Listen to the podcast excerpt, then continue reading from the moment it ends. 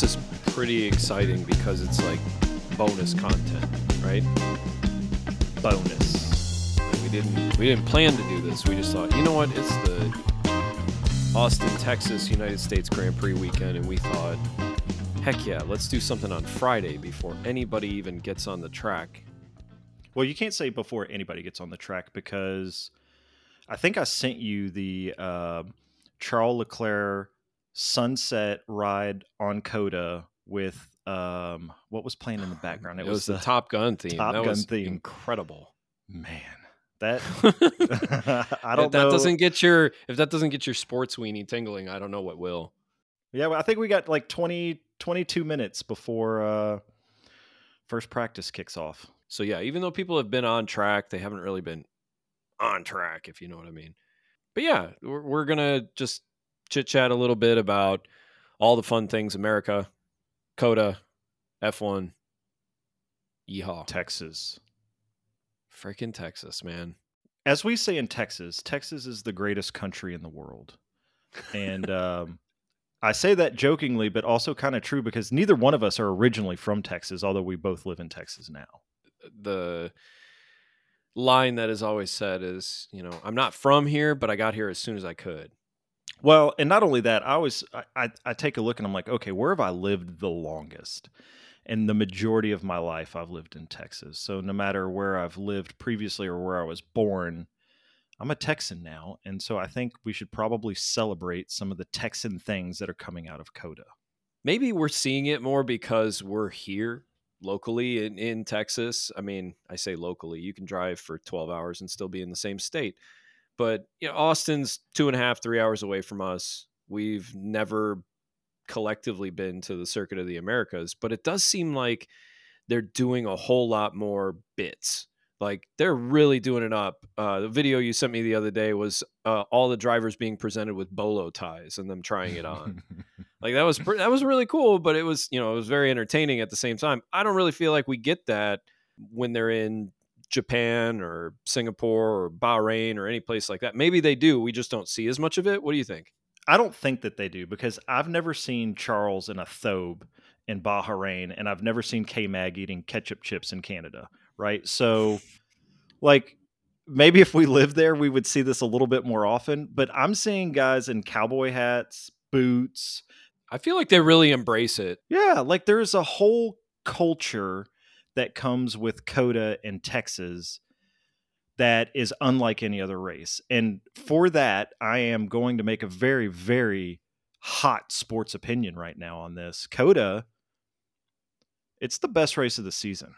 You can't say that. I know you want to say that and I know you want to believe that, but there's no way in your heart of hearts that you actually believe it's the best race of the season or the best. It might be the best weekend just in terms of your level of enjoyment, it can't be the best race of the season.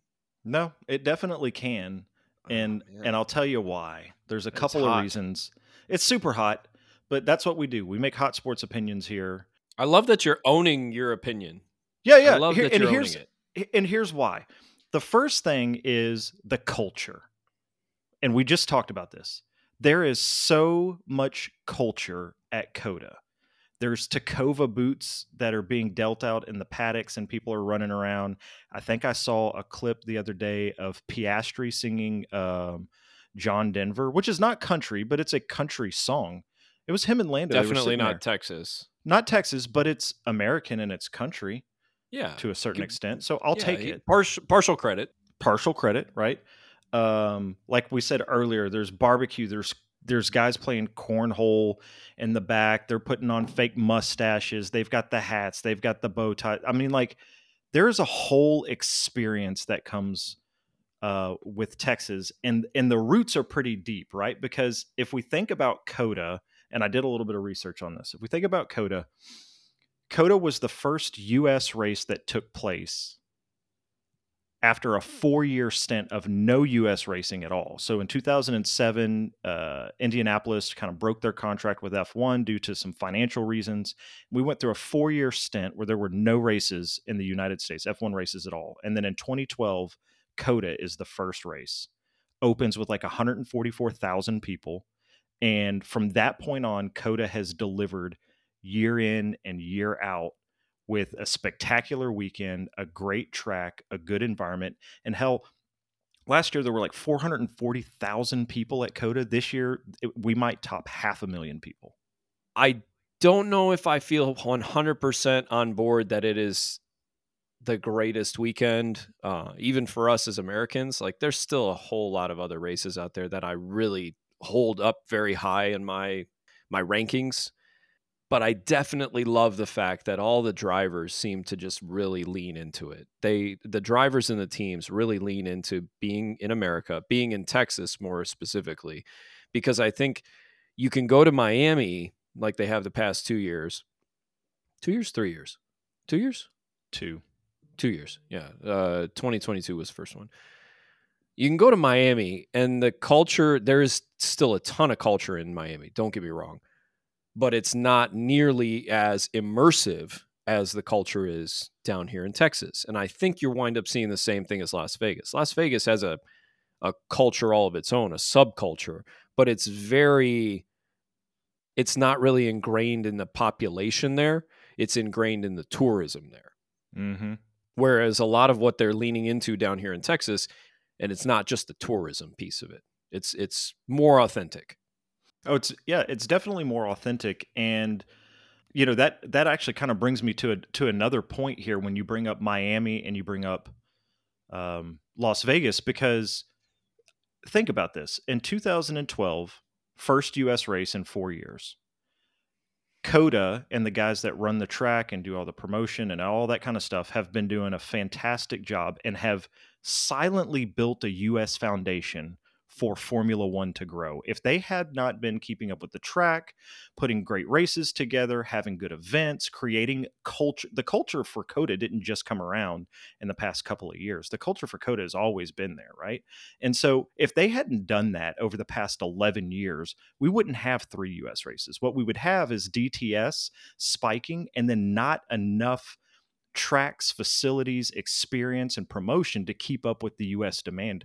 COTA we as as Americans, I think we owe a tremendous debt of gratitude as Formula One fans to COTA and what they've done silently in the background to build a, a, a platform and a foundation for Formula One to grow in the U.S. And that's probably that's the third reason why I think. Well, aside from well, there's some a little little side note here about the fact that it is a difficult track, but it's not slow. COTA has plenty of room for overtaking. There's a lot of top- topography. It's a fast track, uh, fantastic turns right before you come. You know, you've got two or three kind of hairpins right before you come down that straightaway. It's a great, it's a fantastically designed track. But if it if it weren't for COTA, I don't know that we would have the opportunity as Americans like we do to experience Formula One in the way that we do.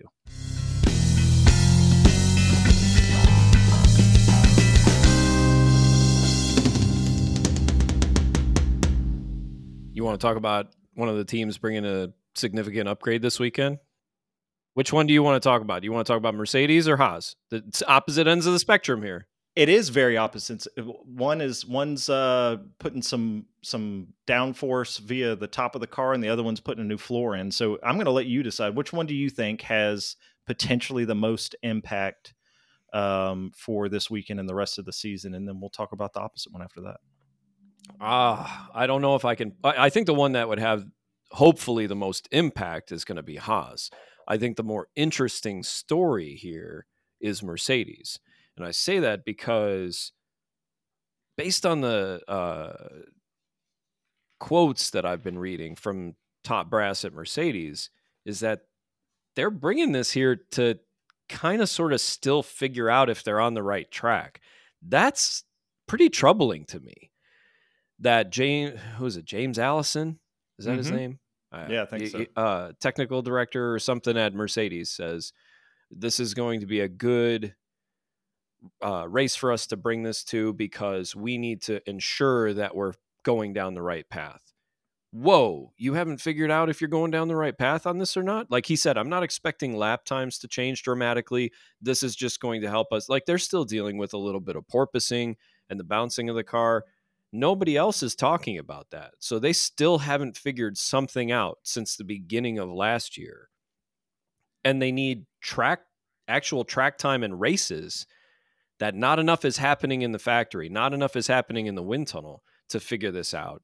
That's really troubling to me from a team that should be a top level contender and has been very consistent, scoring points, doing great with their driver pairing. But that's pretty troubling to me. I hope they figure it out because I just want somebody near the top to continue to push Red Bull. Uh, and the more competition we have near the top, the better it is for everyone. So I really do hope they figure it out. It's just troubling to me that they're using this as an opportunity on a on a race weekend with one practice session and a sprint and then a race. So you've got two qualifying sessions, but one practice, two races, but one practice. So you really don't have a whole lot of time to figure things out. So it just it leaves me scratching my head more than anything else. Yeah, because there's not a like you said, there's not enough time to figure out what they need to. And I, I don't know if it's so much troubling as it is more just an indication of the way that that that Merc performs, like the the the, the standard that they put themselves up to, right? So like, Lewis and uh, George have been kind of saying the same thing for the past couple of races, and they've taken that back and they said, all right, well, let's make some of these changes. Oh, by the way, we're second in the constructor standings, right? We've got uh, two drivers that are up towards the top and, and have a, a, great opportunity to score fantastic points and place well at the end of the season. And there's only five races left, yet we're still making significant changes to the car to make sure that we're um, to make sure that we're competitive. Now, I think that they should probably spend just as much time in uh, establishing some sort of guidelines between their drivers, not knocking each other out or putting unnecessary pressure on one another uh, in order to complete, you know, two drivers with a race. But uh, yeah, I don't know if it's as I don't know if it's uh, unsettling or exciting, but either way, it it should prove something for this weekend for them. Switching gears, let's talk about Haas they are bringing basically a completely new car. That's what it feels like to me. That's everything that I've seen and read and heard is that they're bringing a new floor, side pods, engine cover, handful of other parts, uh, totally new bodywork. It seems like, and the I saw this interesting stat: the time between when they last brought an upgrade to their car to now is more than the length of time during an entire off season. I'm not certain that it's going to translate to an overnight turnaround, but it is very interesting to know that they're bringing a B spec car, a second car that's just completely different than the one they've ran for the first 16, 18 races this season.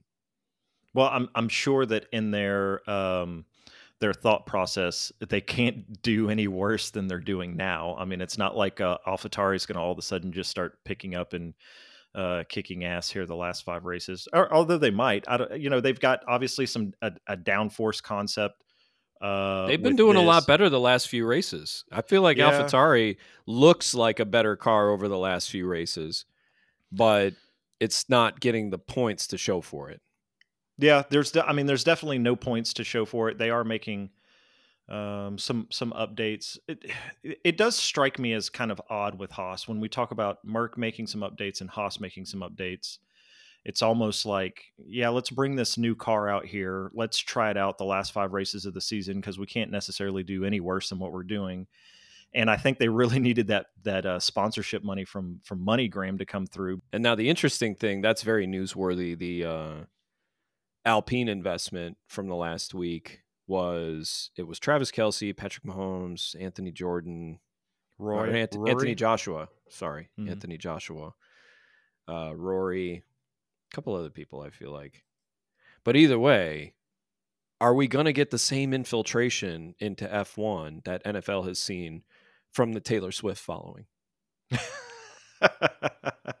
well, is really need, important stuff. This, we have to address it.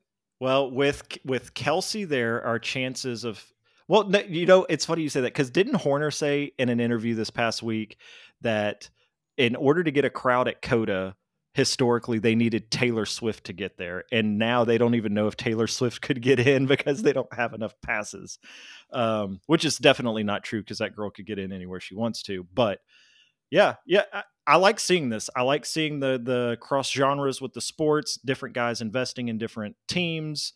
It's obviously there's a whole group of people. We have we have them still people in our circle who like football or they like baseball. Go Texas Rangers and uh, still haven't gotten on the F1 train. And so maybe if you see some of these guys like Mahomes and Kelce investing or Rory investing, um, they'll go, yeah, let's check out Alpine and see um, see what's happening there. Maybe not the best team to start with, but I don't have an issue with Alpine. But there's now two separate groups have invested significant money in Alpine earlier this year and now. Do you feel like that will produce better results for Alpine? Do you feel like they're going to come up a little bit more and rise to the level of of performance? And it has nothing to do with the money investment. It has everything to do more with the focus of attention now on them because of these investment partners coming in. I would hope so. You would hope that the more money, the more uh, notoriety that's coming through there, the the better the opportunity is for the team to be able to make adjustments and improvements. Um, but they've got some driver issues they still need to work through because they've got leadership issues. Well, yeah, they've got issues all over the board, which is why. But go why ahead Alpine, with your driver's issues. I want to hear what you have to say about that. Well, I, you know, you can put a really good as we argued about last week, and you saw something in your crystal ball that I didn't see because there's some news out on this, which we'll probably not touch on today with Checo, but you can put a fantastic car out on the track. But if you don't have the right driver, if you don't have a decent driver, the car the car can only do so much. It's not a Tesla. It's not going to drive itself, right? And in the same stint, you can have some really fantastic drivers um, out there. But if you don't give them the right automobile, and maybe this weekend we'll see that with Haas, is now that they've got the right automobile potentially in place, they'll start moving up a little bit more and performing better. But there really is F1 is is so unique in the fact that there has to be a really really good balance in place there. Otherwise, you know, you could be Lance Stroll with Aston Martin, or you can be um, uh, Checo with Red Bull at the moment, or you can be KMAG. Like there's there's a lot of different options that that take place. You've got to have a balance between the two of them.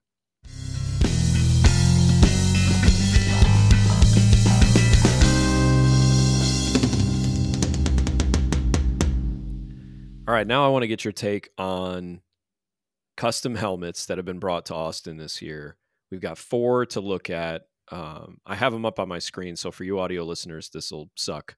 But I'd like to get I'd like you to rate these, John. I'd like you to give me a one through 10 rating on how cool or nice. What's your opinion on these helmets? So the first one is from Ferrari, the Scuderia. Charles Leclerc has brought a field turf green helmet to Austin. It's got the Scuderia, the prancing horse on the on the front above the visor, but it's all yard lines and it's got the number 16 for the yardage on it says touchdown at Austin on the top. Give me your take. Immediate take on this. It reminds me of the movie Necessary Roughness uh, from Scott Bakula. Yep, yeah. yep. Great, Kathy Ireland. Kath, oh yes, Kathy Ireland. Man, I don't like the helmet. Uh, if we're gonna rank these, what are we doing? Out of ten? Like one out of ten? Yeah, yeah. Give me your ten out of ten. It, it, it, it's every helmet's going to be above five because I have a bias towards COTA and Austin. Um, so I'm going to give this one a, a, six. It's just not up my alley. I don't like it. I'm going to give you my ranking. Is that okay? Yeah. Uh, well, I'd love to hear what you think as well. I don't have that bias of like it's going to be a five or better on every helmet. To me, this is like a two or a three. There's nothing that moves the needle here for me. And it's just the fact that it has some sleek lines and, and cool color combinations. That's the only thing it's got going for it. But yeah, this this does nothing for me, and I'm gonna I'm gonna give it a two.